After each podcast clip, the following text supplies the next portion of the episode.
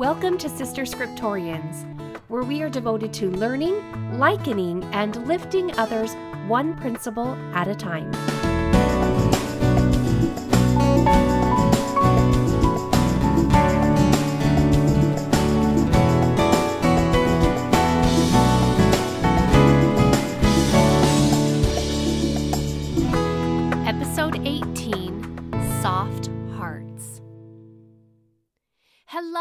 Hello. Welcome back to another beginning of a new week. It's a new week, ladies, so whatever happened last week, whoo, in the past, and we're moving forward. And we're moving forward in the scriptures with Lehi's family. Now remember, when Nephi and his brothers brought back the brass plates into the wilderness, remember how Lehi pored over them. And I think that's such a neat image that the prophet of God is poring over the word of God.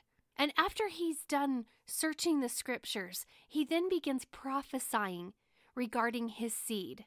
Now, it's just my thought that after he had pored over the scriptures and began prophesying regarding his seed, I wonder if this is just Carrie thinking, but I wonder if he began to have questions about his seed about how it was to become possible for his children to multiply in the promised land because they weren't bringing wives with them.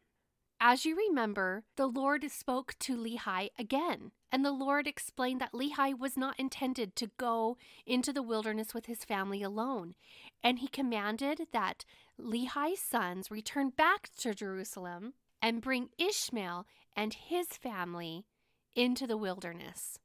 Now remember, we do not know what the relationship between Lehi's family and Ishmael's family is. But go to Jerusalem the boys did, and they gained favor in the sight of Ishmael and his household. And the Lord did soften the heart of Ishmael and his household. And Ishmael and his family packed up their belongings and took their journey into the wilderness to join Lehi at his tent.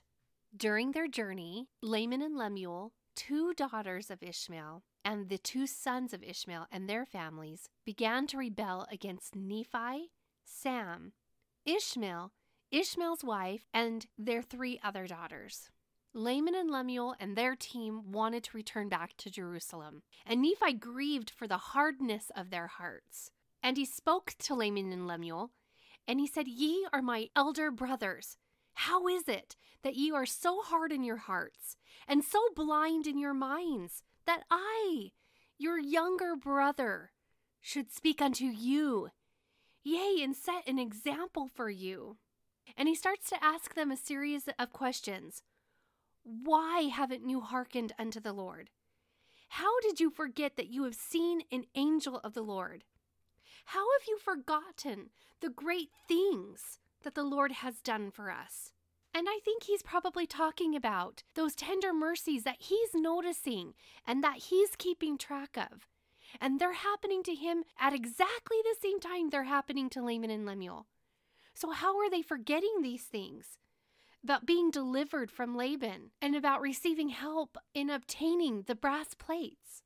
He asks them, How did you forget that the Lord is able to do all things according to his will for us if we exercise faith in him? And then he pleads with them, Wherefore, let us be faithful to him, because if we are, then we shall obtain the land of promise. And we will know at a future date that the Lord's words will be fulfilled regarding the destruction of Jerusalem. And then he goes on to try and convince them how Jerusalem is on the path to destruction. Things are starting to line up. He says the Spirit of the Lord will soon cease to strive with them because, one, they rejected the prophets, two, they cast Jeremiah into prison, and three, remember, they sought to kill Lehi. That's why we were driven out in the first place. And finally, Nephi says, You know what? Go ahead. Return to Jerusalem. But he tells them that the Spirit constrains him to say this. He says, Go ahead and return to Jerusalem, but you will perish. In next week's episode, We'll discuss what Laman and Lemuel's response to Nephi's bold declaration is. And spoiler alert, it isn't good. But this example in the scriptures gives us a fantastic study on soft hearts and hard hearts. Now, I've been a member of the church all of my life, and I have heard over and over again to have a soft heart. But I must be honest with you, I've often wondered is my heart soft enough? How do you develop a soft heart? How does that come to be? But the development of a soft heart is crucial for the disciples of Christ. For in 1 Samuel chapter 16 verse 7 it says, "Look not on his countenance or on the height of his stature," which I'm really grateful for cuz I'm 5 foot. so, okay. For the Lord seeth not as man seeth, for man looketh on the outward appearance, but the Lord looketh on the heart. And if it is my heart that the Lord is looking at, I want it to be found deserving in his eyes. So we read in these verses that Ishmael's heart was softened. It said that the sons of Lehi gained favor in the sight of Ishmael, and that Ishmael listened to the words of the Lord, which Lehi's sons spoke. The Lord softened Ishmael's heart and also his households, and they took action and began their travels into the wilderness. And this condition of their soft hearts created an opportunity for unity to be developed between these two families. Contrast that with Laman and Lemuel and their crew. I don't know what went down, but we can guess it was murmuring, complaining, and fault finding somehow, even though Ishmael's household experienced a softening of heart on that journey back into the wilderness towards Lehi's tent, two sons of Ishmael and two daughters of Ishmael also began to have hard hearts. And there was rebellion and there was division, and they desired to return back to Jerusalem. So, how does the Lord go about softening our hearts? Or Ishmael's hearts or Ishmael's household's hearts. How does he do that without compromising our agency? And as you read these scriptures, you can see where agency is playing a role because it's an individual's very act of choosing to act that permits the Lord entrance into our hearts, to have residence within our hearts, and to allow Him to give a portion of His Spirit that softens our hearts. So it is our agency that we use to allow Him the opportunity to prompt us along and to move us where He needs us to be and where it's best for us. And it begins with our choice to act and our willingness to receive. And I think that's important for us to clarify that the Lord isn't acting upon us against our will. No, that we need to prepare ourselves and open ourselves up to be changed by the Lord's Spirit. I came across a talk by Marvin J. Ashton. He gave it in October 1988, and it's called The Measure of Our Hearts. It gives us four illustrations of what makes up a soft heart. And I want you to think about each of these illustrations and ponder and allow the Spirit to talk to you about where you need to make a change. It's not going to be all four of them, ladies. I know that about you. We haven't met, but I know that if you're listening to Sister Scriptorians and you have gotten to episode 18, you are not in Laman and Lemuel's camp. You are closer to Nephi than you realize. And we're all experiencing what it takes to soften our hearts. So, number one, honest in heart. Number two, a willing heart. Number three, an understanding, loving heart. And number four, this is how I'm calling it a heart that diligently remembers. So, number one, how honest in heart am I? Am I open to truth? Do I honestly evaluate information and people without prejudice, without pretense, without hypocrisy. It's sometimes easier to find fault in others and think how we would do it differently, isn't it? Am I reliable in word and action? No hidden agendas found in me, or desire to deceive others or misrepresent facts. Because that's what conniving hearts do, don't they? They deceive and they misrepresent. And Ishmael, Ishmael was a lover of truth. And his heart was open and honest to hear that truth and accept it. What was it like to be like him, sitting there listening to the sons of Lehi, and they're revealing to him that he was commanded to come into the wilderness with them? How did his mind ponder that invitation that he was given? And he had the ability to recognize the honest hearts that were delivering this message. And he used his discernment to know that they lacked any hidden agendas and were not attempting to deceive him, but were asking him to follow them. Now, compare and contrast that with Laman and Lemuel. You know, at what point did their murmuring begin? Were they on their best behavior when they were in the house of Ishmael? Did the murmuring begin once they were on the journey back? Perhaps it became difficult. What deceptions were they spreading? That caused a mutiny to arise with people who originally had soft hearts and had found favor with the plan. And isn't it curious that Laman and Lemuel found such comfort in the wickedness of Jerusalem? And I believe this went beyond the comfort of the familiar, because we can understand that the comfort of familiar. No, I think this reflected more of their comfort in being with like minded people and so they began working on the possibilities in Ishmael's family of those who might also be like minded with them.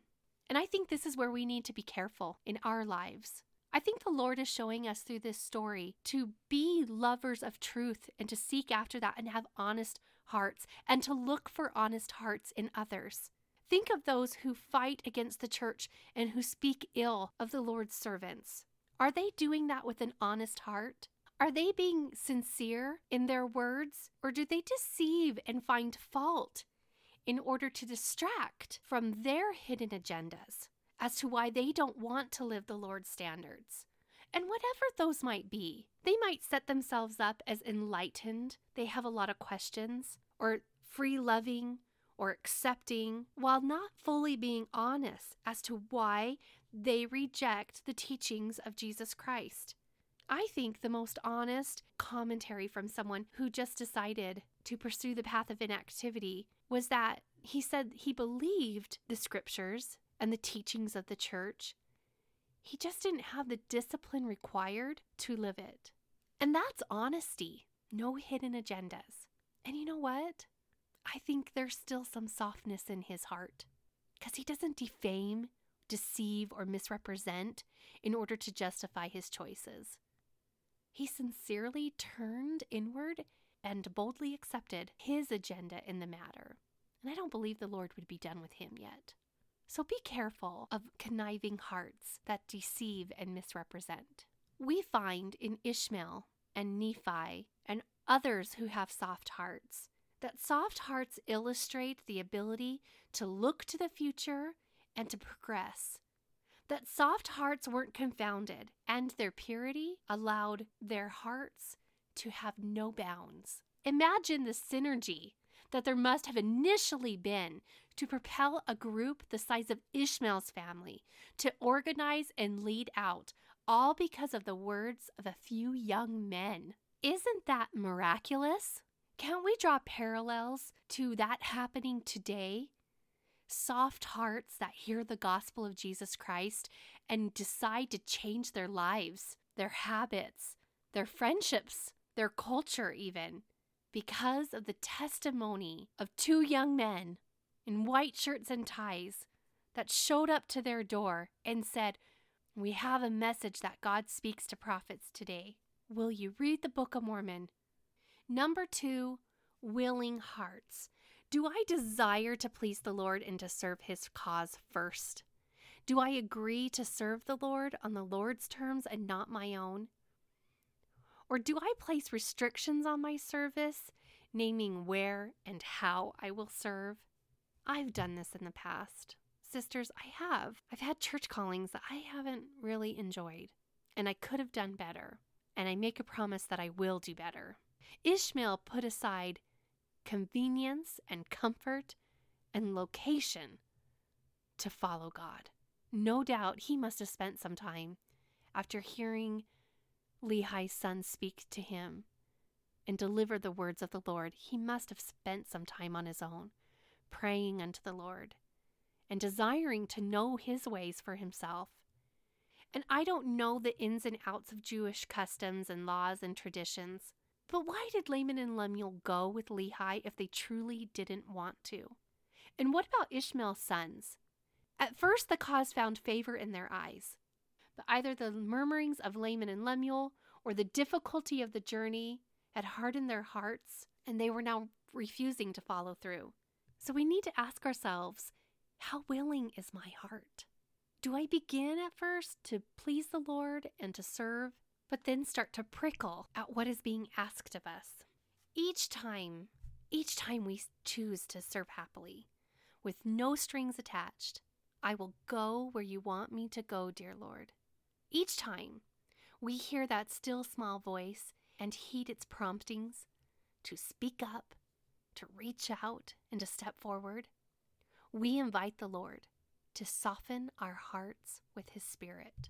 Soft hearts who are willing to keep hearkening to the Word of God have as their mantra, I will go and do, versus hard hearts who turn I cans into I can'ts, and who lack the vision to see the possibilities that the question, what if, can bring when the Lord is involved. Instead of awfulizing the situation, what if? The Lord brings possibilities, and the question becomes, what if? And that all begins with a willing heart. Number three, an understanding and a loving heart. Am I striving to be charitable, even at the expense of my wants and when I feel misunderstood, or when we see the unflattering side of people? Am I still choosing charity? Am I giving others the benefit of the doubt? Am I understanding that everyone is learning and therefore I need to adjust my expectations accordingly? Am I lovingly giving them space to do their learning? And am I striving to beareth all things, believeth all things, and endureth all things? Don't we see this in Ishmael? Ishmael had an understanding and a loving heart. He loved the Lord. He loved the Lord's prophet. And he loved his family. Unfortunately, Laman and Lemuel were like unto the Jews at Jerusalem, who sought to take away the life of Lehi. And they saw everything through this lens. And so they interpreted things differently. They had the opposite feelings of charity. They could not bear or support the prophet of God. They could not bear or support the Lord's way. They didn't believe the Lord's servants, which both crippled their desire or even their ability to endure anything hard, self sacrificing, or requiring change. A softening occurs within us when we take our spiritual vision and we focus it outwards on others. When we get to know their stories, when we begin to root for them and we overlook the messy humanness, and instead we soften as we consider the will of the Lord and submit to Him as a child would, so that He can lead us and guide us and walk beside us.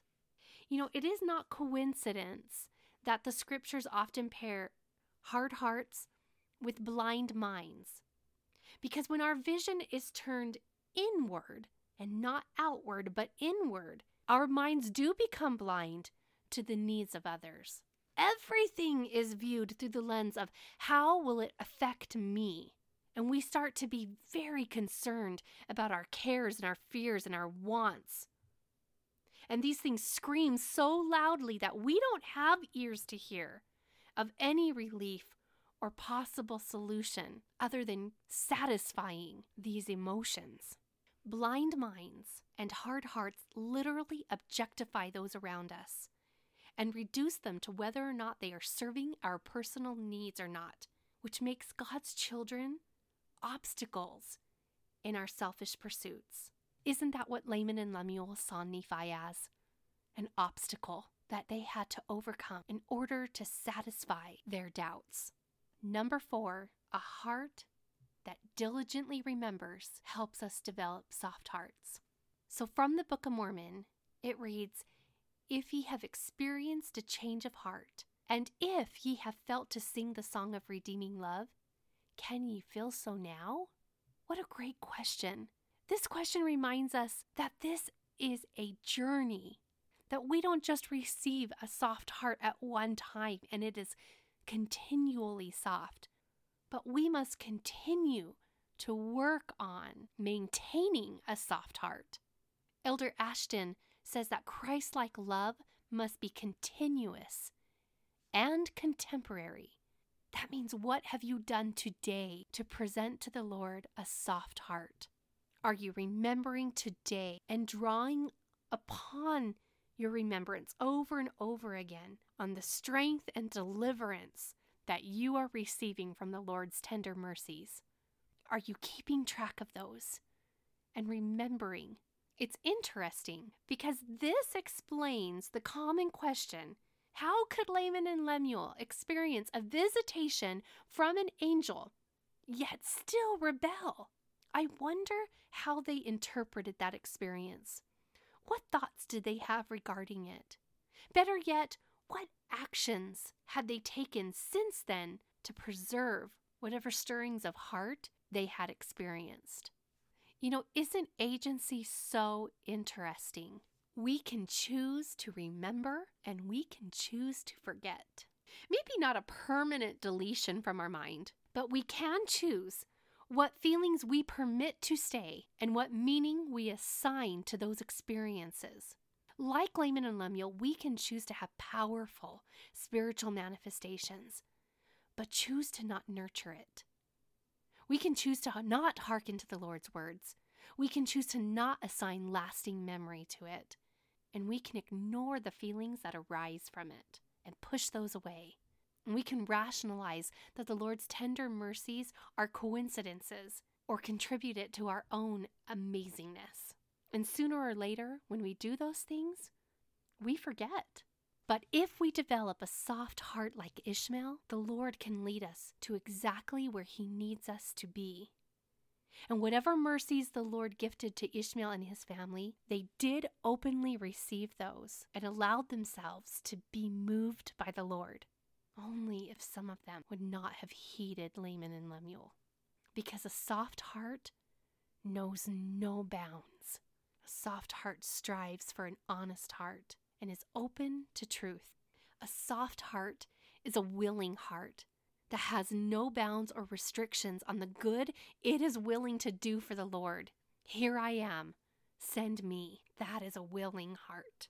A softened heart is a charitable heart that loves and understands, that not only stands confident in the Lord's love, but helps others, beareth, believeth, and endureth all things.